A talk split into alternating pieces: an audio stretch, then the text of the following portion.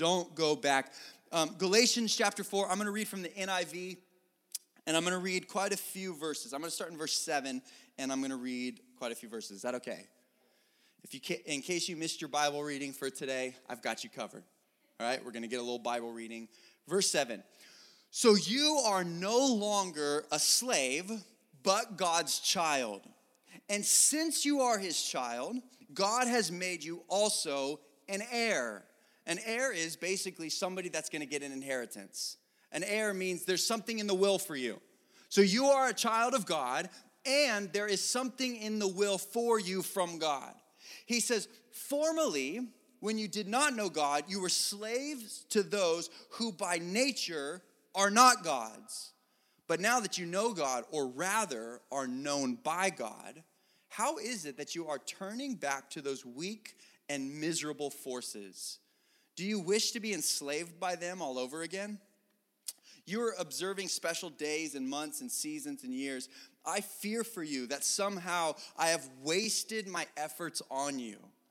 I plead with you, brothers and sisters, become like me, for I became like you. You did me no wrong. As you know, it was because of illness that I first preached the gospel to you. And even though my illness was a trial to you, you did not treat me with contempt or scorn. Instead, you welcomed me as if I were an angel of God, as if I were Christ himself. Let's pause for just a moment. The Apostle Paul is bringing up their own history.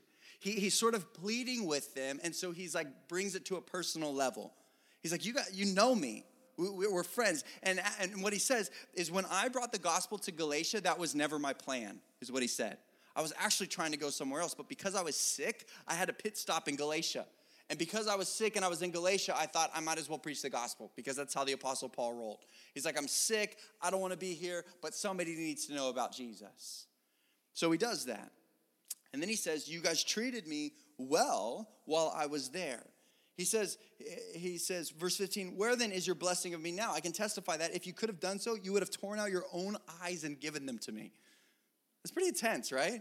He's like, we had a relationship. You guys cared about me so deeply that you would have, if you could, taken out your own eyes and given it to me. A lot of people assume that the Apostle Paul's sickness, the reason that he stopped was he had problems with his eyes. And so they were like, we would have, if we could have, given you our eyes, literally. And then he says, verse 16, have I now become your enemy by telling you the truth? Like, you know, you tell somebody like, hey, you've got something in your teeth. And then they get mad at you. You're like, what? Like, I just saved you, bro. You were walking around with broccoli in your teeth. And I just saved you. And now you're mad at me? Paul's like, are you upset at me because I've told you the truth? That there's something you needed to know and now you're upset at me? He says, verse 17, those people are zealous to win you over, but for no good. What they want is to alienate you from us so that you may have zeal for them. It's fine to be zealous, provided the purpose is good, and to be so always, not just when I'm with you. My dear children, for whom I am again in the pains of childbirth until Christ is formed in you, how I wish I could be with you now and change my tone, because I am perplexed about you. I've titled this message again, Don't Go Back. A few years ago, Hannah and I, my wife, we went and saw a movie called Blackfish. Have you guys heard of this movie? Blackfish. You don't remember? Okay. Let me just explain Blackfish to you. It's basically an anti-SeaWorld movie.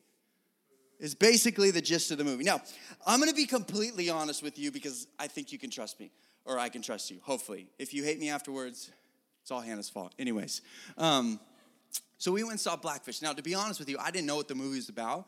I thought it was just about SeaWorld and killer whales. And I think killer whales are super cool. Like, sue me. I don't care. So we found this, like, we knew this movie was premiering. We'd heard about this movie. So we went down to this, like, tiny, dingy, it was like it sat, like, maybe 20 people. This tiny little theater, and we watched the premiere of Blackfish. And then we realized, like, while we were watching it, it was a bunch of, like, PETA kind of people. Like kind of hippie people that were like anti-SeaWorld, and we're going there with like, we literally had SeaWorld passes. So we were like a little confused about like, oh my gosh, like people, because basically the movie is about this whale called Tilikum, who was not just a killer whale, but he was a serial killer whale, and he kept killing people. And so this movie is like, this isn't cool. Like this guy Tilikum, he's not good news. Like he keeps killing people. So anyways, this movie's kind of about this idea of whales in captivity is the idea. And there's a lot of controversy about whales in captivity. Is SeaWorld doing a good thing? Is SeaWorld doing a bad thing? It's up to you to decide. I think killer whales are super awesome. Anyways, so it's about whales in captivity. Now, a number of years ago, there was an aquarium in sort of the North Pacific in the United States that had a couple of whales in it. And a group of, I'll call them hippies. They were more like, what's the word I'm looking for? Activists. There we go. That's like the better way of calling. I'm hippie activists. Anyway, so they broke into this aquarium with the mission to release this whale in captivity. And they successfully did so. They broke into the aquarium. They figured out how to open. They like pulled the lever and the thing opened. And the way the aquarium was designed is that it actually released right out into the ocean. So they opened the gate and this whale that was in captivity was released back into the ocean. They're like, yeah, this is great. Amazing. The whale set free. We're heroes. We're not just hippies. We're activists and we make a difference. Well, fast forward a few weeks. Something crazy happened. This whale that was in captivity, that was released into the wild, decided on his own to go back into captivity. They found that this whale was literally knocking at the door to come back into his home in the aquarium. He had just been released into the wild. He can live his life however he wants to live. And he thought, do you know what? Captivity is where it's at. And I'm going to go back into, and it's probably because he didn't have to work for his food or do anything. He just kind of chilled. People gave him food, and he like slept and ate all day. It sounds like the dream. Whatever the case, he was released into freedom only to go back into captivity. That is what the Apostle Paul is writing about to the Galatians. What he's writing is that the gospel has set them free. Specifically for the church in Galatia, they were a pagan culture. In other words, they worshipped idols. They worshipped little gods, and there was a whole bunch of little gods that they worshipped. And now the gospel shows up and says, listen, there is one true God, and you don't have to sacrifice to him. You don't have to cut yourself. You don't have to do anything to get his attention. You have his attention. All you have to do is place faith in him. And they're like, that is so amazing. Because the culture that they lived in, there was all of these ritual and routine and horrible things that they had to do in order to be pleasing to their gods. And the gospel comes in and says it's free. It's relationship with Jesus. And they're like, amazing. And so the chains of idolatry comes off them. They're like, yes, freedom.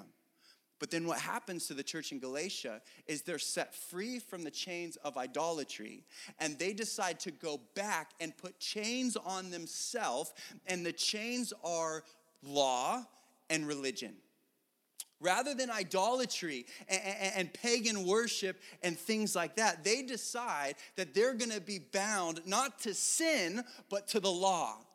And they are going to assume that their right standing with God is based upon what they do and what they don't do. And it's about earning and deserving rather than about the free gift of grace that is salvation. And so they add on themselves chains. They're like the whale that was set free. And then they're like, I'm going to go back into captivity. And they're free from one thing only to find themselves bound to another. And so Paul, he tells them, listen, I want you to experience the freedom that you can have in Christ. Freedom from sin, freedom from the bondage of addiction and pressure and all of these things. But also, I want you to be free from the law, from routine, from thinking that it's up to you to earn the approval of God. Do you know what? Many people live their life like this. Many people are set free from sin and addiction and struggle and temptation and things like that, only to think that their relationship with God is dependent upon how much good things they do and how much bad things they don't do. And so Paul tells them, like, no, guys, you don't understand. You're bound again to something different. You've replaced old chains with new chains. And he wants them to have freedom once again. And the goal for Paul, he says, listen, this is what I want you to understand. I want Christ to be formed in you. I want Christ to be formed in you. I want you to be transformed day by day into the image of Jesus. I don't want you to stay stuck. I don't want you to stay bound. I don't want you to live like you can't get out of this thing. I want you to be transformed and experience the freedom that is found as Christ is formed in you. And so Paul tells us how this happens. How is Christ formed in you? Because that's a big concept. And let me tell you, that is kind of the whole Christian experience. The whole Christian experience is you place faith in Jesus, and then from that day forward, Christ is being formed in you. What that means is God is trying to make you more and more into the image of his son Jesus, who is perfect, who lived a life exactly as God wanted him to live. And now God calls us to begin to live a life for him and how he wants us to live, into the plans and the purposes and the blessing and the grace and all that he has for us. And so Christ is now being formed in you. Christ is being formed in you. So how does that happen? What does that look like? How can we be formed? How can we have Christ formed in us and not go back into bondage? Two quick things and we'll be done. Sound good? You guys with me? Number one, we have to understand our identity. You have to in order for Christ to be formed in you, you need to understand your identity. Notice what Paul says there in the beginning in verse 7. He says, you are no longer a slave. You're no longer in bondage, but God's child. And since you are his child, God has also made you an heir. He says, you're no longer a slave. You're no longer a slave to sin. You're no longer a slave to the law. You're no longer a slave to yourself, but instead, you are now a child of God.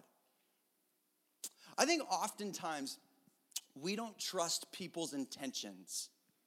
You know what I mean? Like, somebody's nice to you, and you're like, what's their angle? You know what I mean? Like, you're like, why are they so nice to me? There's something, they want something from me. I can tell. I don't know what it is because I don't have anything, but they definitely want something from me. And we oftentimes, we question people's intentions. What are they doing? Why are they like this? But when you know someone and you understand their intentions, it allows you to trust them, right? When somebody is good to you and they're your friend and you know them, when they're nice to you, you're like, yeah, they're my friend. This is what we do. We're nice to one another. I mean, we roast one another, but that's besides the point. We love each other. Paul is saying, you are a child of God, and he is a good heavenly father, so we can trust what he's doing. Listen, God is forming Christ in you. That's his objective. He's trying to take off the sin. He's trying to take off the addiction. He's trying to take off the struggle. He's trying to take off the anxiety. He's trying to take off the emotion. He's trying to take off the bondage. And he's trying to replace that thing with grace and with peace and with compassion and with joy and all of the things that make up the follower of Jesus. That's what he's trying to do. And when we can trust that he is a good heavenly father, we will allow him to do what he's trying to do in our lives. Oftentimes, we don't trust God to work these things in our life because we don't understand who he is. We need to understand that he is our heavenly father and he's a good heavenly father. And some of you guys, if we can be quite honest, you can't relate to that reality. And so you have a hard time trusting God as your heavenly father because you don't have a good earthly father. And can I tell you that our God is a good heavenly father. He loves you. He's not going to abandon you or change his mind about you or forsake you. Our God is good, and because he is good and his word is filled with his goodness, and lives and testimonies can speak on the reality of his goodness because of how good he is, we can trust what he's doing in our lives. And then I love this. He says, because you're a child, you're also an heir. In other words, God has an inheritance for you. Your name is written in the will of God. Think about that. And not just the will of God, like God's will for your life. We talk about that all the time. I'm talking about like a written will. You know what I'm saying? Like as people get older, I was going to say you, but we'll just say people, right? As people get older, you start to realize like, whoa, life is short. Life is fleeting. Life is happening really quick. And so what happens is when people realize this, what they want to do is they want to do their best to leave something behind for their family. And so they write a will. And they say in the will, you know, so-and-so gets the house, or they have to split the house, or they have to, so-and-so gets the car, and the next amount of dollars is written to blankety-blank person and for this much. You know what I'm saying? It's a will. And the idea as an heir is you receive an inheritance from God. God has something for you. And his inheritance, I mean, it's God, right? He's not like just going to give you loose change. Like, this is what I got. No, he's God. And you receive an inheritance from him. And we can allow God to do the work in us that he desires when we realize his intentions and who we are. Listen, you are his child. And we live in a world that is quick to hand out identities to people. And identity oftentimes and usually impacts behavior and outlook. If you think you are a certain way, you will behave a certain way. But when you can understand your identity in God, and your identity is not based upon how you're feeling, your identity is not based upon the activity you participate in, your identity isn't based upon who you date or who you don't date, your identity is based upon who God has said about you. And when you can understand your identity, it will change your outlook and it'll change your behavior. And you need to understand tonight that you are a child of God, and if you're a child, you're an heir of God. And when you trust that, you will allow God to work those things in your life. The second thing, not only do you need to understand your identity, you also need to prioritize your passions. Prioritize your passions. Look at verse 17 and 18. And I've been reading in the NIV. I want to read these verses in the New King James because I like the way it's put. It says, they zealously court you. Have you ever been around people that are like courting? I know that's kind of like an old-fashioned word. Basically, courting is when somebody is interested in somebody, like they're interested in somebody, and so they invite a bunch of your friends together to hang out with that one person. You know what I'm saying? Like, you got the invite, and there's like 12 people showing up, but really they just want to hang out with that one person. And you're like, why didn't you guys just go to the movies together? Like, why did you have to invite all of us? This is so horrible. Just like give us a heads up. Like if you're going to do that, like just, hey, I'm like really interested in this person, and I just need you to come hang out to be another warm body in the room. Like, that's cool. Just don't surprise me with it. You know what I'm saying? Okay, anyways, they zealously court you, and he says, but not for good. He says, yes, they want to exclude you, same idea, that you may be zealous for them. He says, they want you to be passionate. That word zealous means passionate. They want you to be passionate, but not for God, but for them. And the them that he's talking about are the people that are coming into the church of Galatia and corrupting the simple message of the gospel. He says, they're coming in, they're trying to get you passionate for them. And then I love this. He says, but it's good to be zealous. In other words, it's good to be passionate in a good thing always, and not only when I'm present with you. He says they want you to be zealous for them. The they is a group of Jews coming into the Galatian church, telling them that they need to practice Jewish customs and traditions. But Paul says that is not what your passions should be about. Passions should. It's a little difficult. Anyways, this is not what you should be passionate about. You don't need to be passionate about these random customs and traditions. He says, instead, it's good to be passionate about good things. He is challenging what they are passionate about. Let me ask you a question. What are you passionate about? What excites you? What are the things that make you, the word zealous is a pretty intense word. What are the things that make you excited, fired up, passionate? You know, it's funny. I will watch some people that come to church that are the most, like, docile people I've ever seen. And then their sports team will come on, and they go crazy, right? Like, they're in worship like this. And then they're like watching whatever team there's and they're like, yeah, like going absolutely berserk. That's fine. It's fine. Like, you can be passionate about that thing. That's cool. Like, other people, like, it's funny. Well, you'll have conversations with people, and I'll have conversations with some of you guys sometimes. And it's kind of like awkward, and you probably don't want to talk to me.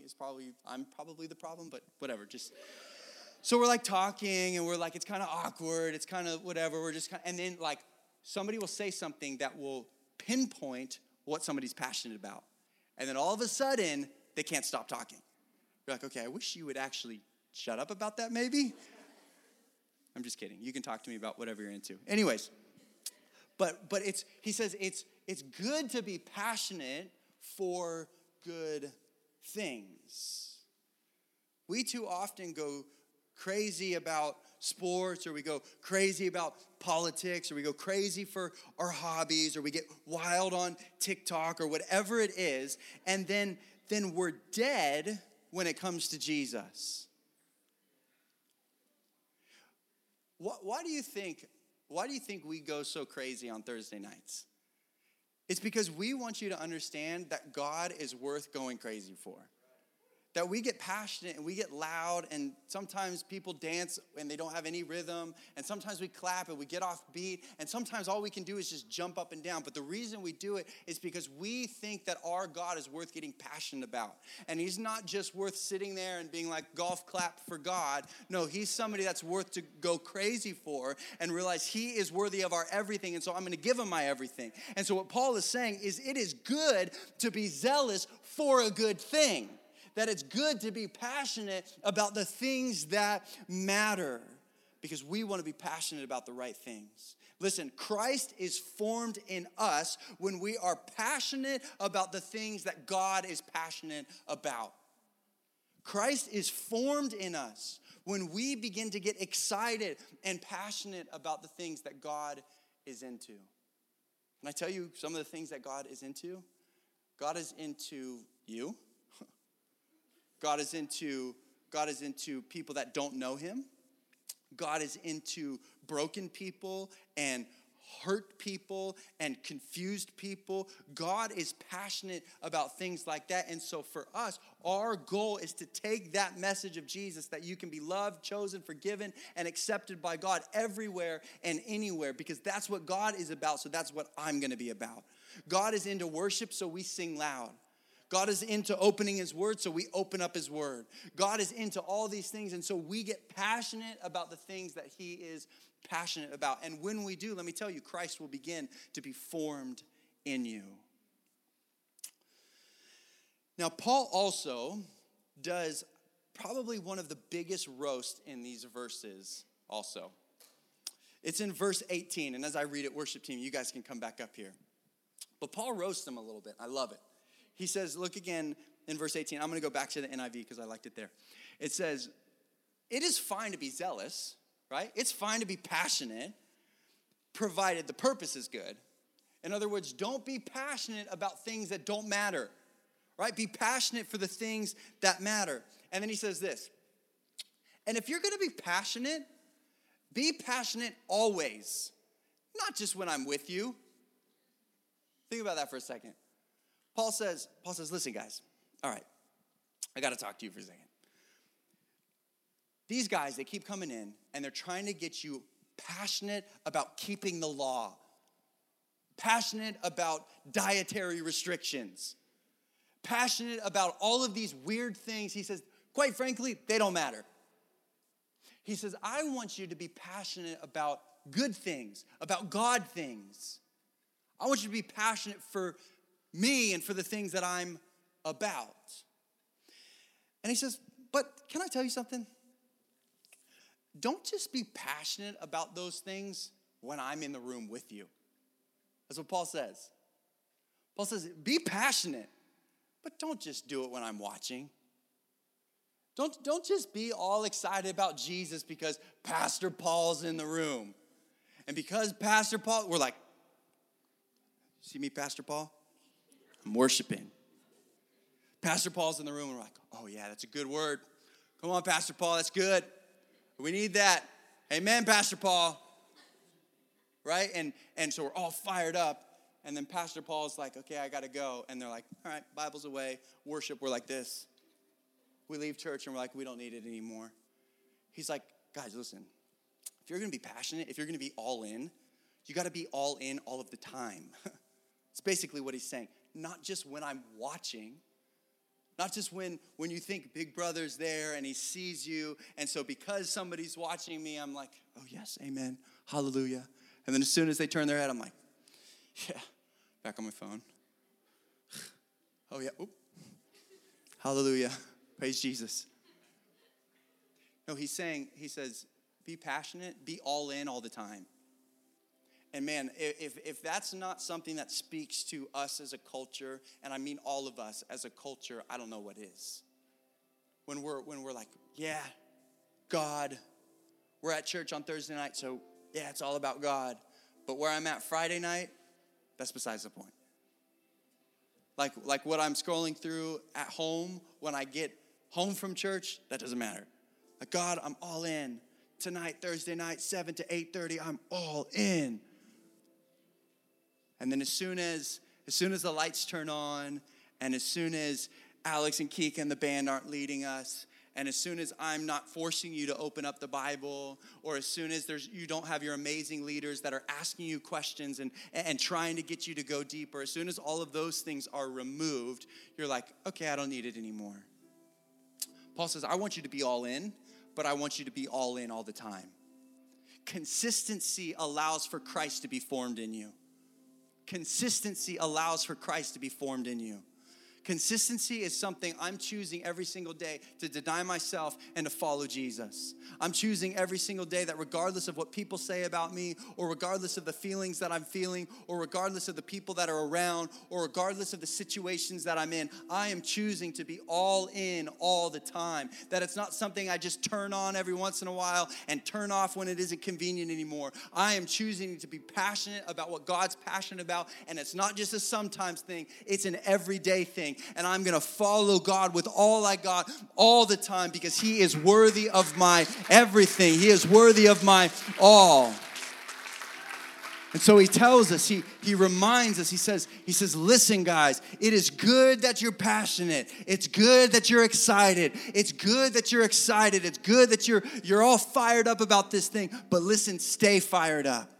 Listen, keep walking with Jesus. Don't just do it because it's convenient right now, and it won't be convenient once school starts, or it won't be convenient when this person comes back into town, or it won't be convenient when this thing happens. Right now, it's easy. Right now, I got nothing else to do. But when life gets more difficult, I'm sorry, God, but I've got other things to do. He says, no, all in all the time.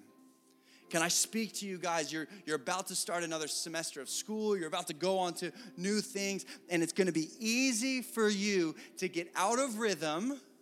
It's going to be easy for you to find other passions. It's going to be easy for you to get distracted because of other things. Can I tell you, to be honest, I don't know, but quarantine and all this stuff that was going on, there wasn't a whole lot to do. You know what I mean? There's not a whole lot to do right now. And so part of me wonders if Thursday night have been just so amazing the last few months because most of us got nothing else to do. We're here on Thursday night because we're well, it's this or nothing else, and I do nothing else all the time, so I might as well come here one time. And I wonder, if things start happening, or if life starts changing, and maybe, there's more opportunity, you go back to school, and your friends start throwing parties, and things start happening, and if you're well, now I've got other things to do, and so now I don't need that. Can I challenge you? Can I encourage you? That God is always worth your time, and that God is always there for you, and it's not just about convenience, and it's not just about whatever, it's this big idea that Christ is being formed in you. And the life that God has intended for you, the blessing and the favor and the goodness and all of these things is found when we're where God wants us to be, all in, all the time.